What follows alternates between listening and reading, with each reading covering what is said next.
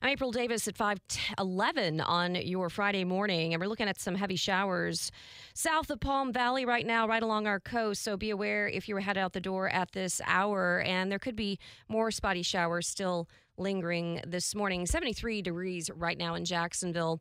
And we want to talk about a shooting in Jacksonville in the Hogan Creek area that left a teenage boy dead. A man recovering now from his injuries in that same shooting. This all happening right before 3 o'clock yesterday afternoon.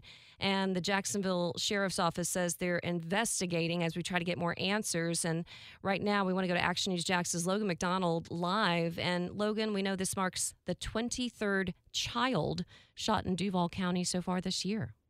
Yeah, and that's just 23, uh, 23 too many, April. Uh, last night, Action News Jax followed this throughout all the night, you know, following up on this case, trying to get details. And last we heard from JSO, you know, we're on it again this morning. Uh, last we heard from JSO, it was still very early in the investigation, and there were a lot more questions than answered. They knew at this time that it was an exchange of gunfire that tipped them off with JSO's ShotSpotter, but it's unclear at this time if the man who's in the hospital recovering from his injuries and the teenage boy who's now dead shot at each other or what exactly the circumstances that led up to the situation were. So a lot of uh, questions still to be answered by JSO. They're still investigating, uh, speaking with the man who's in the hospital, trying to get some more information. And they were on scene last night for a few hours trying to look for shell casings or really anything that gave an indication of what led up to this.